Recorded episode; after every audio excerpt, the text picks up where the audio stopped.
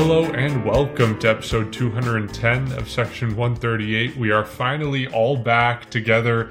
We just counted it. It's been 18 days since all three of us have been here recording together, and we're finally here. Not the series we wanted to be talking about, not the road trip we wanted to be talking about. We haven't recorded since the Blue Jays were going to Chicago. So we've got Chicago to talk about, we've got Milwaukee to talk about, and certainly not ideal circumstances for the Blue Jays or for us. I'm still on the road. You two are home in the Toronto area. Guys, how are you? Well, I would I wish I could say I'm doing well, Mark, but I think a perfect at like just a perfect way to show my frustration is what the Tim and Friends Twitter account did to you, making you a meme in Chicago like this. That is a perfect just how I'm feeling. It has been a frustrating road trip, like you were mentioning, and uh, just definitely not a good stretch over the last ten games. For anyone who doesn't know what Bryson is referring to, go to our Twitter at section 138 pod and you'll find that Tim and Friends. I I guess I was on the broadcast and Tim and Friends. you were on it live, and I like, it. yeah, I froze. I was like, and I saw you Yeah. on Twitter. I guess I was just the most pissed off looking Jays fan there because this was the Tuesday night game when it went 12 innings, and this was the bottom of the ninth when Jordan Romano was blowing it, et cetera, et cetera. Anyways, Jacob, how are you? Uh, well, it, th- this team is a little bit frustrating, and now unfortunately, hockey and basketball are done. We get to pay attention to this team. Not really the ideal scenarios, but uh, I think it's it, it's overall it's been not the greatest month I think for the Blue Jays. So you know we're gonna have to see you know this team rebound because it's not looking good for them. I think right now, especially with teams like the Yankees, Red Sox, really pretty much the entire division is doing well. So we're gonna need to see some turnaround, especially from that pitching.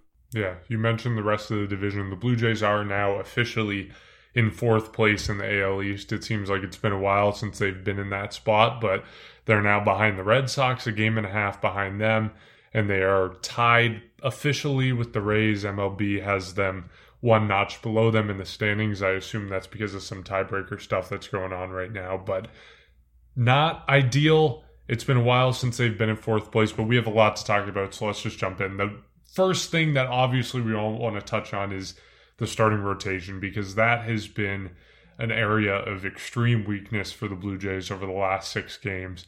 Um, it started when the Blue Jays were playing the Yankees back at home. It continued on the road trip into Chicago. You get some less than ideal starts from Jose Berrios. The Blue Jays go into Milwaukee with hopes of something better. They win the first game with Alek Manoah on the mound, and then Yusei Kikuchi comes out, throws only two innings, and then Jose Berrios comes out, is doesn't get out of the third inning. And in back to back games, you have the bullpen having to pitch six, seven, eight innings. in. that is far from ideal in any circumstance. It's more than it, it's even farther from ideal in this circumstance where the Blue Jays have a stretch of, I think it's what, 36 games in 37 days or 37 games in 38 days. A ridiculous stretch. And now with the bullpen exhausted, they're going into three games against the Red Sox and then five games in four days against the Rays. Um, terrible circumstances for the Blue Jays right now. What have you guys seen of the rotation? What's been frustrating you the most? And I, I guess who's been frustrating you the most out of the guys that we've seen struggling? so I'm gonna say something, and I'm not sure if you guys will agree with this, and I'm not sure if anybody else will agree with this, but I think Jose Berrios is a lot more frustrating to watch right now than Yusei Kikuchi. And to be fair, we kind of knew that Yusei Kikuchi was a bit of a coin flip in this situation. Like he's had he or he had success last season. He had very bad stretches last season with Seattle, but with Berrios, he's coming off that massive contract extension and he just really has not had it. And when he has good starts, it's usually followed by a you know a little bit of a rough start, and it's not looking good for him. I think right now, and I think I don't remember if I was saying this to you guys or just somebody else off uh, off camera, but Jose Berrios is kind of having the season right now where even if he's really really dominant for an extended stretch, his season is still going to not necessarily look as good. His numbers are still going to be a little bit inflated pretty much because of these games and that he's you know he is struggling. And it, it's just consistently hard contact. The fastball's not necessarily being located properly and then guys are hitting it. He's just getting hit completely. And you know even you look in today's game blue jays had a 3 nothing lead before he even came out to pitch and it was 3-3 and then you know he just it it doesn't seem to be necessarily working out for him this season it just seems as if he's always getting hit hard and he just can't necessarily keep guys from scoring, getting on base, doing everything. And I wouldn't even say that he's necessarily rattled when things happen. He looks composed. He looks like he knows what he's doing. It's just he's not doing what he's supposed to be doing. And I, I hate to be that guy, but we have this guy on this team locked up for a very long time. And the last thing you want to see is a huge contract not necessarily pan out. And still, there's a lot of time to plan, or there's a lot of time left in the deal. And still, even this season, there's a lot of time left. But the last thing you want to do is end up have, having this type of contract not necessarily be what you expect it to be. And this season, you know, his ERA now after the start against the Brewers is up to 586, and it's it's just it's it's not been very consistent from him all season. You know, his ERA was going down a little bit. It was he had that start in Chicago, not the greatest, so his ERA went up over five after being below four. But really, his ERA has just been high fours to mid fives all season long, and even when he lowers it, it just goes right back up. And things like this, you know, it it can't really happen. And we see Ross Stripling's doing well in the rotation. Alek Manoah still is doing what Alek Manoah does. He's being dominant, but you you're a Kevin Gausman bad start away from really not looking like you have a good rotation going forward. And I say that just because the the margin for error is, is definitely a lot thinner. And I think I, I believe it was Pat Tabler said something like at the start of the season the pitching was fantastic and the offense was really scuffling. They were winning a lot of one run games because of the pitching. Now it's kind of flipped. The offense is keeping them in games. It's doing what it needs to do, but now we're starting to see the bullpen not necessarily do as well as it's expected to. Rotation, I'm going to excuse the Ryu injury. That's a little bit different, but the guys that we have right now that can pitch kind of are scuffling a little bit, and it's just not really looking great. But I'm hoping, I, I still believe what I said a couple of episodes is correct. They're not going to go out and get a starting pitcher, at least not right now. Maybe things change, but I still think the needs are elsewhere on this team. But it, it's going to need the starting rotation is going to need to completely rebound because you cannot have situations where you're going up three nothing in the first inning, and then two innings later, or in the you know the bottom of the second inning, you're down by five runs. Like things like this cannot happen, and especially when you're in a division where you know the re- I think collectively at the start of the game.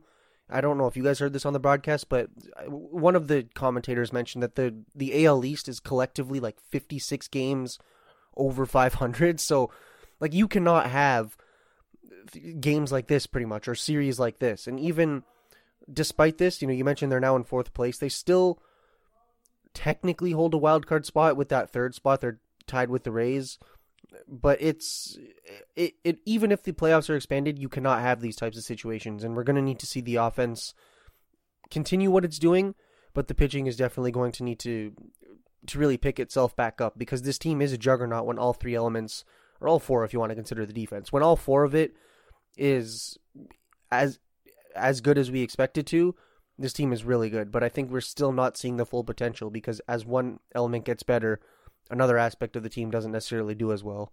Yeah, it's been flat out frustrating. And I think the I actually agree with at first I didn't agree with it, but as you kept talking, I did start agreeing with you more. As much as Yusei Kikuchi has been very frustrating as well, both of them have been frustrating. It just the expectation level with Jose Berrios, you expect a lot better from him, and just coming into the season, like he was your opening day starter, and that is why I are pretty much what he's been showing Jose Berrios. it has been flat out frustrating. I don't know what it is. Uh, it's just we we know what he pitched like last year. We know that in the spring he kind of didn't have the greatest spring, and we kind of shrugged it off just because it was spring training, rightfully so. You know, opening day, we know what happened opening day, and then basically since then on, he's been inconsistent with good starts here, bad starts there, and then just over the course of June, for whatever reason, and Yusei Kikuchi is a guy who's very similar uh, similar with Berrios in this is that they have both been pitching even worse in June than what they pitched beforehand. So I don't know. Um, it's just with uh, Jose Berrios, you go back to the you go back to a start against the White Sox where he allowed six earned runs. Obviously, today on the Sunday game against the Brewers, he allows the eight earned run. So just over the course of the last 10 days for him, it has been a disaster. He is definitely, or, you know, confidently so, much better than what we've been seeing him pitching or how we've been seeing him pitching. So I think that's the one thing that we can agree on there. And you hope that this is something that he can eventually figure out throughout the year. I don't know if there's something that he's dealing with behind the scenes that he's be- being quiet about. We really don't know exactly what's going on with him, but the confidence is at an all time low. His stuff isn't fooling anybody. There's a lot of hard hit contact, and really, when he has been struggling this year in previous starts, it's been the exact same issues because of the the contact, just because of the movement, not really fooling anybody. It's been pretty much the same thing when he's been struggling, but at the same time, he's also been giving starts here and there where you look back and you it reminds you of the 2021 Jose Berrios. So a guy who came in or uh, came into this season as your opening day starter, who obviously you were talking about the contract, Jacob, you were talking about it. All of a sudden, it it or this year up to this point, it's a very unreliable uh, or he's been very unreliable, which also makes the starting rotation vulnerable right now, which we're seeing because outside of Alek Manoah, outside of Kevin Gausman, who appears to be back on track, he had a good bounce back start against the White Sox. At least he kind of settled in throughout the game. And then you have Ross Stripling, who wasn't even supposed to be in your rotation on opening day, but he just has become more reliable and he's been more consistent than both Kikuchi, than both Berrios, and of course Ryu when Ryu was healthy. So you have those three guys there and then right now you have the two, I guess, question marks with Yusei Kikuchi and Jose Berrios. And then with Yusei Kikuchi, on the other hand, that is a flat out disaster. Um, another guy who we were expecting so much out of. He had such a great May. We knew that it felt like after Hyun-Jin Ryu went down with that injury, his performance was going to be even more crucial. You know, alongside Ross Stripling stepping up because he has been, but because he hasn't been Yusei Kikuchi, this rotation once again becomes more vulnerable, and that's what you've been seeing from him. So after an ERA, I think it was 236 he put up in the month of May, it really felt like he had things down under control. It has been a complete mess for him in the month of June. I think his ERA is almost at 10. It's way over 9. He had a bad pretty much counting back to bad starts, I guess every single time this every single start in June he's pretty much had a bad start, but I guess if you want to highlight them even more, it's just that it's been you know, there was the start against the Orioles. I think it was four runs. There was the the Yankee series where he got hit around hard on the Sunday game, and then of course the Brewers game as well that came on the Saturday game. So he's been hit around. He's been getting hit around hard as well. For him, I don't know what it is in terms of just his pitch pitch usage. There's one start where he'll throw a lot of fastballs, and then you feel like he's comfortable. There's another start where he does throw fastballs, but there's no movement. Like it is just all over the map with Yusei Kikuchi. And basically, in his last couple of starts, he's kind of just been ditching the fastball and kind of reverting back to what he's been doing with Seattle last year. So it is a massive problem more about Kikuchi. I'm more concerned about Kikuchi because I believe that Jose Berrios, his track record speaks for itself, and that is what Charlie Montoyo said today. It's just, of course, Berrios has definitely been just as frustrating, maybe if not more than Kikuchi. But with Yusei Kikuchi, it is a complete tire fire with him. You know, you look at this upcoming week, we know that there is a five game series basically coming up on the weekend with the Tampa Bay Rays because of the doubleheader they got to make up from the lockout. So if there wasn't a five game series coming up, is it really is it realistically to think that there's a chance that Kikuchi wouldn't make that next scheduled start, or maybe he doesn't even coming up this weekend? I don't know, but at this rate, if it continues, especially with Kikuchi, at this rate, you can't keep sending him out there every. You can't keep sending him out there every five days, and it's something that they eventually going to have to address. And it's very concerning because we know the contracts that both of these guys came out with. But again, at the end of the day, I'm more confident with Berrios than I am with Kikuchi. But overall, this rotation has become the strong point, and all of a sudden, it has now become vulnerable on this team, and it's become the weakness. Yeah, when it comes to the question of who's more frustrating, I think it's impossible to answer. Both of you making cases in both directions because the expectations with Jose Berrios are so high, but the obvious fixes for Yusei Kikuchi seem to be right there. It's stop throwing your slider, throw your fastball more. That's what the Blue Jays have been preaching to him all season, and for some reason it seems like he's not ready to commit to that when from the outside, it seems like that's such the obvious fix. And when he was having success earlier this season, that's what he was doing. So, different types of frustrations. And I think, I don't know, Brayson, you say you're more concerned about Yusei Kikuchi. I don't know if I am. Like, yes, it's a three year, $36 million deal, but it's three years. To me, the thing with Jose Berrios, even though I do expect him to bounce back and get back to what he is normally, it's a seven year contract.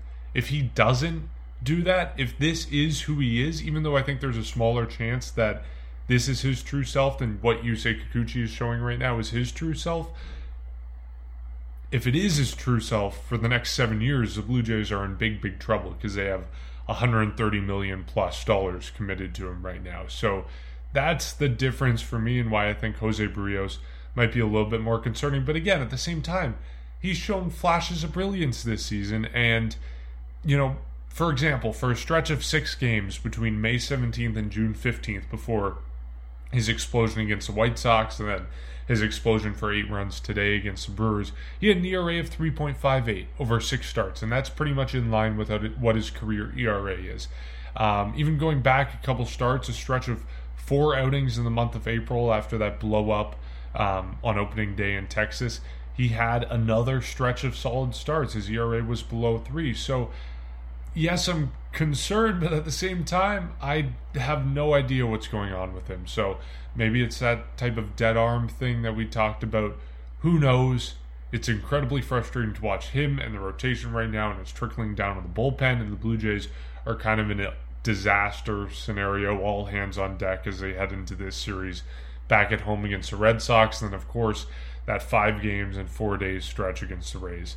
Um, on the bright side, the Blue Jays have a very good hitter on hand in Alejandro Kirk, and I think that's an understatement.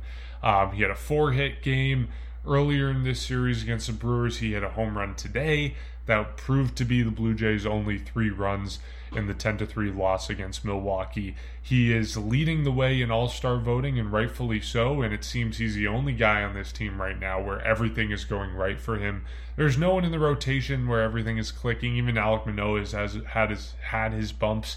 In the bullpen, people have had their bumps. In the rest of the lineup, people have had their bumps. But Alejandro Kirk is just playing at 110% of his capacity right now. And really, the sky is the limit for him because we don't know what his ceiling is. We don't know what his top capabilities in the majors are. Right now, this would be it. But even then, it seems like every day he outperforms what he did the previous day. So, incredible, incredible numbers from him. And just to tie it back into the rotation conversation, offensively, obviously, Kirk is a huge asset for the Blue Jays. But people are talking defensively. Maybe the struggles for the rotation are because of the fact that Danny Jansen is no longer catching starters. So, kind of two parts to this the assets of Kirk as an offensive catcher and being basically the top offensive catcher in Major League Baseball, leading the way in All Star voting. And then the other side of things is perhaps the cause of the pitching problems for the Blue Jays. So, two different things going on here. That's actually an interesting point you brought up. I hadn't heard haven't heard anything about that, but it's at least worth looking into. I think Danny Jansen is expected to start batting practice or at least some type of baseball activities within the next couple days. So just some we'll intel t- from Milwaukee. He was on the field signing baseballs today um, before the game, so I don't know if that's any indication Reporter of how far Mark. along he is. Probably means nothing, but it's the only piece of information I have. Hey, if he can write his name, he can swing a bat but or at least he's getting close to it. I don't know. Terrible comparison, but what? It's it's an interesting thing that you bring up. I don't. I'm not sure, but the the debate with Kirk that I'm starting to see heat up a little bit is: Do you trade him now? Oh no. Or sorry, no, do you explore the trade options a little more? And I, was it the Kirk name that got us a lot of hate for that episode. I, I, Here I we go remember. again. Yeah, it was Kirk. So I'm not gonna open that can of worms, or at least not fully. You know, it's it's worth looking into. You need uh, you have needs on this team, and you have a surplus at catcher when Danny Jansen back, comes back, obviously. But it's definitely worth looking into. It's also worth looking into the fact that he will be the starting catcher for the American League in the All Star game. He like tell me another catcher that's been better than him, at least consistently. I not not one that I think comes to, to mind, at least not right now. But it's it, what I think is really interesting is he kind of just came up out of nowhere. I think it was from Double A back in 2020, and then he was doing well. 2021, he obviously played a lot, uh, had a you know pretty decent season, but this season he's just completely emerged and just broke out, and you know it looks like. And I, I hate to say this, but Vladimir Guerrero Jr. kind of having a bit of a down offensive start to his season. You know the numbers aren't exactly where they are, and Teoscar Hernandez has missed a lot of time. Although he's you know he's still doing what he does. Like, but we're seeing good offensive performances from both Alejandro Kirk and Santiago Espinal, which to me, if if two guys that you kind of didn't fully count on as being offensive weapons then become offensive weapons, then this is even more of a dangerous lineup. And it's it's definitely looking like I think the Blue Jays have probably when it's clicking, probably one of the best lineups, if not the best lineup in the in is is Major League Baseball maybe a little too bold, but at least one of the best rotation or uh, best uh, starting lineups. Like it's it's a really talented lineup, and even with Kirk, he's been the DH, uh, or he's DH'd a lot, but he's also been the cleanup hitter, which I think is really interesting. They're allow- allowing him to come on with runners on. He's not hitting fifth, sixth, or seventh anymore. Like he is coming up during or in this in the the slot where the power hitters really go, and he is a power hitter. I think at least at least this season. I think it's fair to say. You know, he is now hitting 318 after that game in Milwaukee, the final game. He uh, on base percentage over 400, 408 to be exact right now, nine home runs. So he's really like he's doing what a power hitter does. He does not have a triple, but he has 10 doubles, nine uh, the home runs that I said, 28 RBIs. I think what's also interesting, so he has 23 strikeouts and 28 walks, so the ratio is uh, almost even, but basically he's a power hitter at this point. I think it's fair to call him that. If it goes at this pace, he will be one of the Blue Jays' uh, best hitters, and he has been really at this point. And to me, I just I think that it's fun to have him on this team while he's doing this. He's obviously a valuable asset, and he would be a valuable asset in the playoffs. But I can't help but wonder what happens in a couple of weeks, or maybe even a week, or whenever it is Danny Jansen comes back. What happens when you have three guys who can start?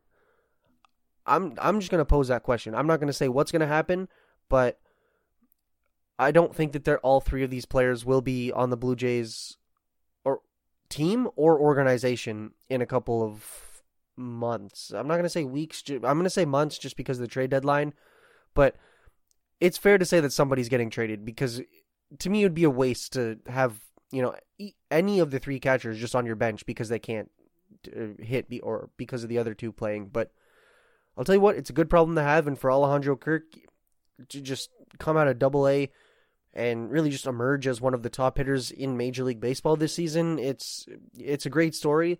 Can't wait to see him starting that All Star game, and it's going to be very interesting to see how the Blue Jays handle just the whole catcher situation and do they subtract a catcher to add to some other part of the team? I will not be falling for that bait again. We have discussed this way too many times, and we have all laid out how we, all three of us, differently feel about the situation. But first of all, shout out to all for you. You guys are mentioning the um, the All Star voting. Shout out to all American baseball fans who were so frustrated and jealous with the Blue Jays results. And shout out to Yankees fans who believe that Jose Trevino is a better catcher than Alejandro Kirk. There you go, Jacob. According to Yankees fans, Trevino is better than Kirk. Just tell me you're not watching. Tell me you don't know Alejandro Kirk. Exactly. They don't. Anyways, moving on. Alejandro Kirk, he has been the story of the season. Basically, he's been, I think, up and down, in my opinion, and I think the numbers speak for itself now, is he is just sees the ball the best on this lineup. He has been the best overall hitter on this lineup.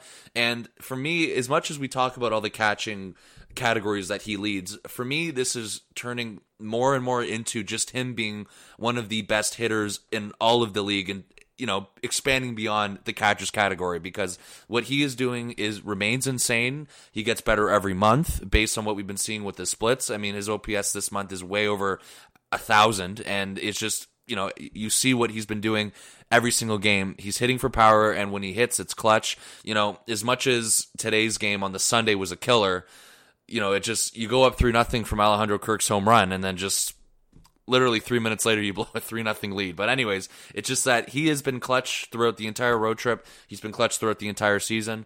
Um, you know, as much as we can also make the case, and Mark, I did start seeing that opinion about Danny Jansen being away. Perhaps that is, you know, you don't want to put most of the impact on that, but you definitely want to maybe think Maybe that's got something to do with the starting rotation, maybe a little part of it. Alejandro Kirk, I think defensively, though, he's been a lot better. He's been improving defensively. He's been throwing a lot of guys out. Him and Vladimir Guerrero Jr. have the really cool, um, I guess, just the pickoff move they have when I guess it's just a random call they'll do. You know, you've seen it a few times, especially this month. Uh, you go back to the last Sunday game against the Yankees when they did it on Josh Donaldson early on in the game. I think they did it also in Chicago. I'm pretty sure it was in the Chicago series they did the same thing. So Alejandro Kirk has also been improving defensively, which I think is really good to see. I'm not saying, you know, in terms of impacting on the starting rotation, I'm just talking about him individually on that. So what he's been doing is just on another level. I love how, uh, I guess it was some point in early May. It might have been even, or sorry, early June, maybe late May, when they did eventually make that swap. When Alejandro Kirk eventually did move up to the cleanup spot, because basically throughout, I guess, the first couple months of the season, he was pretty much hitting in the middle to the lower part of the lineup, and then finally. As he began hitting for power once the calendar hit May and it went on all the way to June, that is eventually when they started to uh, put him up in the order and pretty much give him more of a, uh, I guess, just a improved role in terms of where he sat in the lineup, and he's been responding really well to that, which is also really good to see on that part. So you have a really good balance there, I think. Um, we know that he doesn't strike out. We know that he, he walks a lot. Like you look at his percentiles, you look at just everything about his vision at the plate. It remains constant, which is really good. He is almost certainly at this point will be starting the All Star game at catcher, which is also really good to see as well. He's I think out of or one out of three players to have over a million votes alongside Mike Trout and Aaron Judge. There might be somebody else I'm missing, but I'm pretty sure it's those three up there who have all received at least 1 million votes. So, as much as Blue Jays fans have been showing him support, you have to imagine that his name's slowly getting around to the rest of the league. And again, I want to get to the point now where, as much as he is leading all the categories for catching, this is turning into him just being flat out one of the best hitters in the entire league, no matter what position he is in right now. So, Again, I'm not falling for your bait about what happens when Danny Jansen's ready. Right now, you have a really good situation with Alejandro Kirk, Gabriel Moreno. He's been getting not a lot of playing time. He's been getting some playing time, and rightfully so. It's a very busy lineup. You know that he's not going to get pretty much every day at bats right now, but when Gabriel Moreno has been playing, he's another guy who's been hitting the ball really well. So the catching duo, the catching tandem that they have, it's definitely up there. We knew this even before Moreno came up, but he's responding well right now to the majors at, at a really good rate, which is good. And Alejandro Kirk, I don't know how much you know, this is another guy in terms of his ceiling. How much better can he be? How long is this sustainable? We still really don't know. We're still kind of understanding or starting getting to know Alejandro Kirk. This is his first season where he's actually playing every day. And a lot of that, as much as that's been pretty much the reason for his play, for him being in the lineup every day. He was also thrown into this early in April when Danny Jansen went down, pretty much in that first week of, of this of the season. So because of that, he got, I guess, the opportunity to be in the lineup every day. The Jays are still managing his workload. We know that he catches, I think, no more than three times a week, and then you can put you can put him in as DH, which makes it really flexible, or at least that makes the lineup even more deeper. Which is why pretty much everything about his role right now is fitting. It's clicking, and he has been flat out the best hitter on the team, one of the best hitters in the league, and of course, among all catchers in the, Amer- the American League, he's also been the best uh, hitter out of all those catchers as well. Yeah, I think you're right that we need to reframe the conversation around him being one of the best hitters in baseball, not just one of the best hitting catchers in baseball. Because, I mean, it's getting to that point. You don't put up an average of 318, an OPS over a 1,000 in a month without being a part of the conversation of the top catchers in Major League Baseball. And just to give you a frame of reference of this road trip alone, I saw him hit a homer in four of the five games that he played in. I mean, that is just ridiculous. It's otherworldly stuff that he's doing right now. So, and and I should mention the one game that he didn't hit a homer in, he walked twice, went 0 for 2, but got two walks. So like, come on. I mean, there's just no comparison to him among any catcher and he's up there when it comes to the conversation of the hottest hitters in baseball right now. I'm sure you can bring up the names of Aaron Judge hitting a walk-off homer for the Yankees today, unfortunately, um, going 12 and a half games up on the Blue Jays in the AL East. But Alejandro Kirk is up there in that conversation with some of these other hitters. Um, I will bring up, I don't want to get into the can of worms that is the, the trade conversation, but I will say we talk about him being the best hitter in the Blue Jays lineup right now. Should the Blue Jays consider moving him to the three hole instead of the four hole? Because Vladdy right now isn't hitting like himself, or at least like he was last season. Alejandro Kirk is a better hitter than he is right now. Should they swap the two? Is that a consideration the Blue Jays should have? I mean, it's an option. I don't. I don't know. I mean, unless you're putting Guerrero at four, which I mean, I'd assume that would be the swap. He just literally swap those two.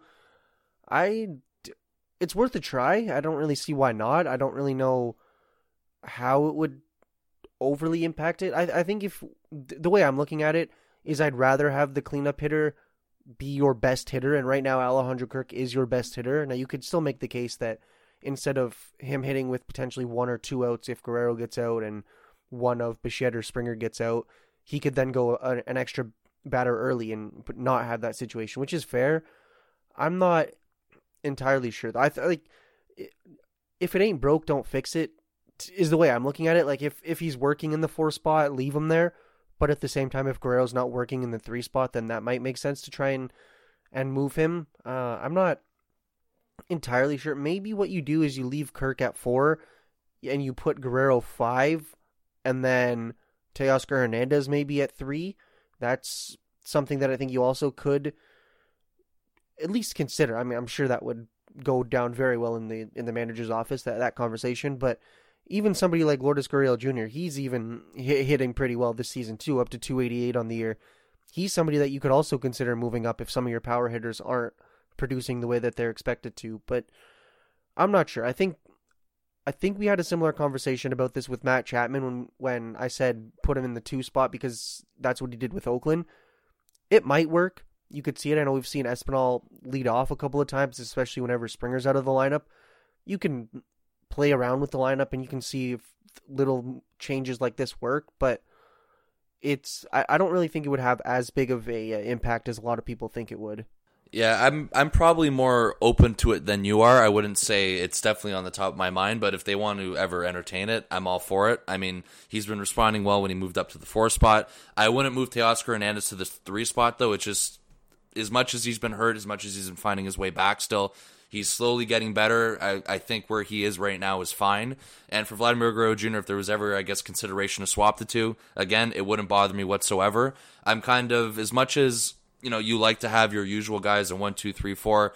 I'm just for me personally, I'm more open to seeing changes whenever they want to do that. We know that Charlie Montoyo is always kind of making a different lineup card day in and day out as much as he tries to keep the top of the order as stable as possible. But there's always pretty much an insane stat at the end of every year where it says, oh, Charlie Montoyo used so and so different lineups. It's always a huge number in terms of different combinations, in terms of different, just everything about that. So if there was any, I guess, a situation or a scenario or an opportunity where they want to do it one time, or maybe one day where you know Vladdy has a rare day off and they want to try it at Vla- or Alejandro Kirk at three, I'm I'm not against it whatsoever. I'm not, again, I'm not all for it or like I'm not leading the charge for it, but if they ever do consider it, why not? I mean, why not? I, what he's doing this year at Alejandro Kirk, it is remarkable across baseball, and really, it's just it's insane that he is at this point. He is definitely this is definitely something. As much as we knew Alejandro Kirk was a good hitter coming into the year, we knew that he was much better than what we, he showed in April. I don't think any of us imagined he would be at this rate right now in terms of getting millions of votes and just being at the top of the category and at the top of the board across all hitters right now. I just think that right what we've seen from him has been truly remarkable. And Mark, you were talking about what you've seen in terms of him hitting home runs at all the games you were going to. Like that's absolutely insane. All the ballparks you've been to, all the games you've been going to, it's basically part of your routine or it's normal for him and you're expecting him almost to hit a home run, which is insane to think about. But in reality, that's exactly what happened this week during the road trip, despite obviously the disappointing outcome for the team for him uh, individually, he just got he continues to get better as the season goes on. He had another great week, and you just hope that it continues at a certain level like this. Again, I don't know how long at this certain level he maintains it as, but if he can just continue to play well and be overall a good hitter like he's been doing all year, they're in a good spot, obviously, in this lineup, and he's been pretty much the best hitter right now up to this point in uh, late June. Mm-hmm. I certainly don't mind exploring the option, and I'm not opposed to it. I just don't know if it would work to move him into the three hole because right now where he's hitting, like we talk about the homers. If you move him into the three spot and he continues that offensive production with hitting all those long balls, you kind of miss out on the RBIs that you're getting if you do have Vladimir Guerrero Jr. in the three spot and he's getting on base, even if it is at a less ideal pace. He's getting on base more than just having Springer slash Espinal slash Biggio slash whoever goes into that leadoff spot and Bichette ahead of him. I think it helps to have one extra guy ahead of him. So I think I'm more with Jacob on this one. But yeah, try it out if you want to. I don't know what it's going to solve, what it's going to change, but obviously a possibility. Um, I'm curious. This is just personal curiosity. Are you guys voting for the All Star game? Because personally, I like I kind of gave up on voting a couple years ago. So I hate to admit this, but it's always like this really long process, and it's Exactly. not that long. It's only like two minutes of your day, maybe, but it's always like pick a player. And I think I did last year a lot. I haven't done it this year. I'll be completely honest, but it's always like type the player's name, and you got to scroll through them, and I'm like, can I just can I just put one? Can I just say I'm gonna vote Kirk? Like vote one person like, instead of filling out over and over again. I know that would defeat the purpose, but basically my long answer is no, I have not voted because it's always a really long process. For although I me- should. For me, the annoyance is the fact that you can. I don't know if it's still this way, but you can vote like 30 times, and then Unlimited. it's like Yeah, it takes like up half day. my day. it's and if unlimited. every if everyone's voting that many times, then like why don't we all just vote once and it has the same? Eh, I don't know. I'm gonna be completely honest. So before the first wave, I I completely forgot how they did it. Like they released the results in different waves, but before they released the the first results, no. But ever since Americans and other fans got mad at it at the Blue Jays and Blue Jays fans for voting, I am now making sure I take a couple minutes out of my day every day to vote for all of them, just to you know help continue the trend and help to get them even more mad because Kirk deserves to be there. I understand that a lot of people don't agree with other guys. You know, you can make the case for Springer, you can make the case even for Bichette and Guerrero because they haven't been, you know, up to what they've been playing in, I guess, compared to last year. But either way, I am supporting the cause, and I will make sure I'm doing my part to send them to the All Star game. It is my destiny right now. Kudos to you. You got more willpower than Jake Burrai. Um, okay, a couple things to bring up before we wrap this podcast up. Um, the first one I want want to just mention Guillermo Martinez. He is a fallen legend for the Toronto Blue Jays. Now, of course, we have the Doug Eddings game, which will live in infamy in Blue Jays history for the absolute terrible strike zone. Doug Edding calling strikes on both sides, like a foot out of the strike zone, and you couldn't really see it when we were in the stadium from my vantage point, but obviously following along on Twitter. And then we have the ump scorecard giving it, I think it was a 64 65% strike accuracy. 64 is what I'm looking at right now. The the average is 88%, and Doug Eddings called 64%. Just absolutely terrible. And in a one run game, it gives the White Sox a two run advantage. So terrible, terrible strike zone. And Guillermo Martinez the next day delivers the lineup card, shakes everyone's hand, keeps making contact with Doug Eddings, and has a few choice words for Doug Eddings. Apparently, what we heard was that he basically said, You missed 26 calls last night. And that's what got it rung up by, I think it was the first base umpire, not Doug Eddings, who actually tossed him out. But, anyways, Guillermo Martinez, five game suspension for making contact with Doug Eddings, apparently. Kind of a mess, but he's our fallen hero right now. Then the other thing I want to mention that I don't think a lot of people are talking about right now, I haven't been watching broadcasts because I've been at games, but Matt Gage is a guy I just want to shout out and give him some praise because amidst all this bullpen mess and you know, Jordan Romano being flaky, Tim Mayza being flaky, Adam Cimber, Trevor Richards, guys falling apart of the bullpen. Matt Gage has been a pleasant surprise for the Blue Jays, and he has proved to be very reliable out of the bullpen. Um, he's only made seven appearances so far, 8.1 innings. Of Of course, he got his first call up around the middle of June or start of June, and he has made a couple appearances since then. But you look at his record, he's only given up one earned run in 8.1 innings, and it seems like right now, at least, he's been the most solid guy in the bullpen. And the inning or the outing in particular that I'm thinking of is when he was pitching in Chicago in that 12 inning game and pitched 1.2 innings. We know it was going back and forth. We know what was happening with the strike zone. He ended up giving two runs, none of it was earned. But that's the game in particular that stood out to me of how Matt Gage has really performed for the Blue Jays. And he's kind of worked his way into, you know, that circle of trust, that term that people like to use about the Jays bullpen. He's kind of working himself in there. And whether that's because everyone else is faltering or whether that's because he himself is putting up good numbers, just want to give him some praise before we wrap up. Yeah, what a story. He comes up and he was charged with the loss in that game, but he was he was just absolutely dominant in that game. Like he was good, and also it's tough to charge somebody with a loss when they start the inning with a guy on second base without any outs or anything. But still, regardless, like the fact that the only earned run you've been charged with is a ghost runner that MLB has put up in extra innings proves to me that you're a really good pitcher. And it's only 8.1 innings. It's not been a lot of appearances. I mean, seven appearances, still decent ish size number. Maybe that's what guys will do. And if you're talking about the circle of trust, maybe that's what guys will do in three to four weeks ish, maybe something like that. Well, maybe a little bit less. I don't know. But basically, he's not pitched a ton. But what he has shown in the little bit of the, the time that he's pitched is that he can he can pitch and he can pitch in high leverage situations. Right now, I think you have to go to him if you need any any type of lefty situation, a matchup, get a lefty out, or heck, even just get anybody out because he's gotten people out, and even with that that low ERA, the WHIP is under one as well. So, I mean, it's hard to sit here and say that yeah, the WHIP, the ERA, and everything is super low because he's barely pitched, but I don't care. What he's done in these 8.1 innings has looked phenomenal, and I think for now you have to absolutely trust him and just like we are talking about with Kirk and Espinal throughout the season is while you have the hot hand, you ride it. And so far, he's you know he's been hot for this team, and you got to trust him. Yeah, in all in all fairness, this right now, no matter who comes out of that bullpen, it's trying to avoid pitching guys on back to back days because if it's on fumes.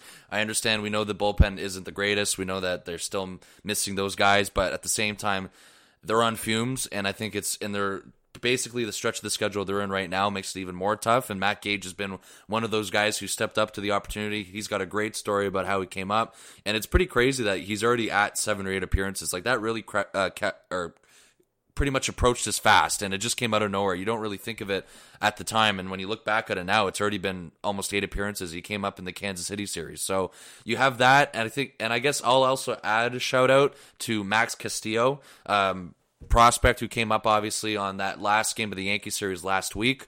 Mark, you were here for the use or you watched the Yusei Kikuchi experience, of course, firsthand. You had the pleasure as well. Welcome to the club. But anyways, after that, Trent Thor- and I'll give a shout out to Trent Thornton as well. That game for those two guys to pitch they like they did. Trent Thornton two innings of scoreless baseball. Castillo four innings of scoreless baseball, striking out seven. Those guys really helped, I guess, the bullpen today as much as it was pretty much burned, of course, from Berrios. But what I'm trying to say is that they still, despite being overworked today, there were still a lot of names that they they had they were I guess were available to them that may not have been available if they were pitching more in the game before. Perhaps a guy like Castillo gets another look. You know, the doubleheader's coming up next week, so it'll be interesting to see who starts one of those doubleheaders against the Rays. But for those two guys as well to step up in that lengthy outing that they had, that's my highlight in terms of the bullpen throughout this uh, road trip that pretty much that performance that they put up yesterday on that Saturday game in Milwaukee. That's also I'll add a shout out to them. But of course, Matt Gage, another guy who is definitely making a name for himself in this bullpen.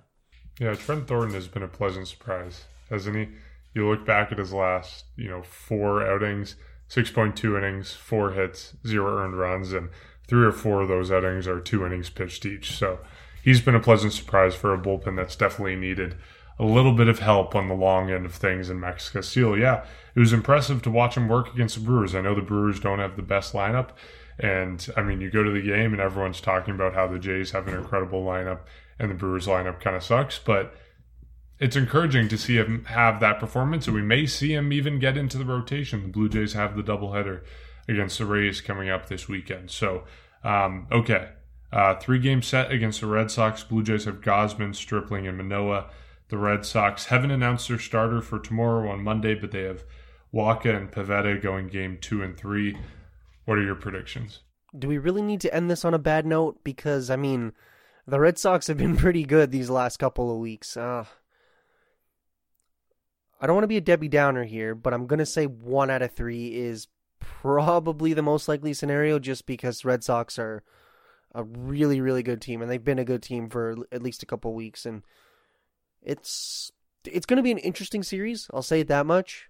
But if the team, if the Blue Jays take more than one game out of this, they win the series, I'll be pretty surprised. Pretty crazy the turnaround the Red Sox have had after starting off the way they did. But of course, I think we all knew that they're a lot better than how they did start. And all of a sudden, you we mentioned at the top, they've passed the Blue Jays in the AL East race in the wild card race. I will say this: I'll give more reasoning towards this prediction. First of all, you have Gausman, you have Stripling, you have Manoah these are the three guys that you're confident in the rotation right now who have pretty, pretty much been there the entire year, who have been consistent despite a few hiccups that all of them have pretty much faced. I'm confident with that. I'm also confident because the Blue Jays usually play the Red Sox really well. I think they said on the broadcast today about something they've won. I can't remember what the, the exact number was, but they've basically won a, a ton of games against them in the last, I think, 30 or 40 games where the Jays have taken or had the upper hand. I will say they win two out of three because of that, and it's a huge series coming up, obviously, because you want to pass Boston once again, and the Blue Jays really have to get going after a rough road trip this week. Yeah, I'll be an optimist and say two of three as well. In the Milwaukee and Chicago series, the two games that the Blue Jays won was Ross Stripling and Alek Manoah on the mound, and you can probably bet that Kevin Gausman is also going to have a good outing as well. So that gives the Blue Jays a good shot of taking two of three, even if they are facing two good pitchers and Wacha and Pivetta. Wacha with a 2.34 ERA and then Pivetta 3.25. So two solid starters. It'll be a fun series for sure. And yeah, the AL East is a tight race for the Blue Jays and for the rest of the teams there. And really a four horse race, the same four horse race that we saw towards the end of the last season. It's shaping up to be the exact same thing, and the Blue Jays are in the middle of that in these next eight games with the series against the Rays are going to be pivotal in setting up the race to come. I don't want to say it'll be pivotal for shaking out how the playoffs are going to turn out because it's still a little bit too early for that, but just how this race is going to shape up and how we kind of look at the trade deadline really because this takes the Blue Jays most of the way to the All-Star game. So, we'll wrap it up there. Not an ideal week for the Blue Jays, but they're headed back home to play the Red Sox and the Rays. As always, you can support our podcast by going to social media and following us at Section 138 Pod. That's Twitter, Instagram, and TikTok. You can go to Apple Podcasts, give us a rating and review, and we will catch you after this series against the Boston Red Sox.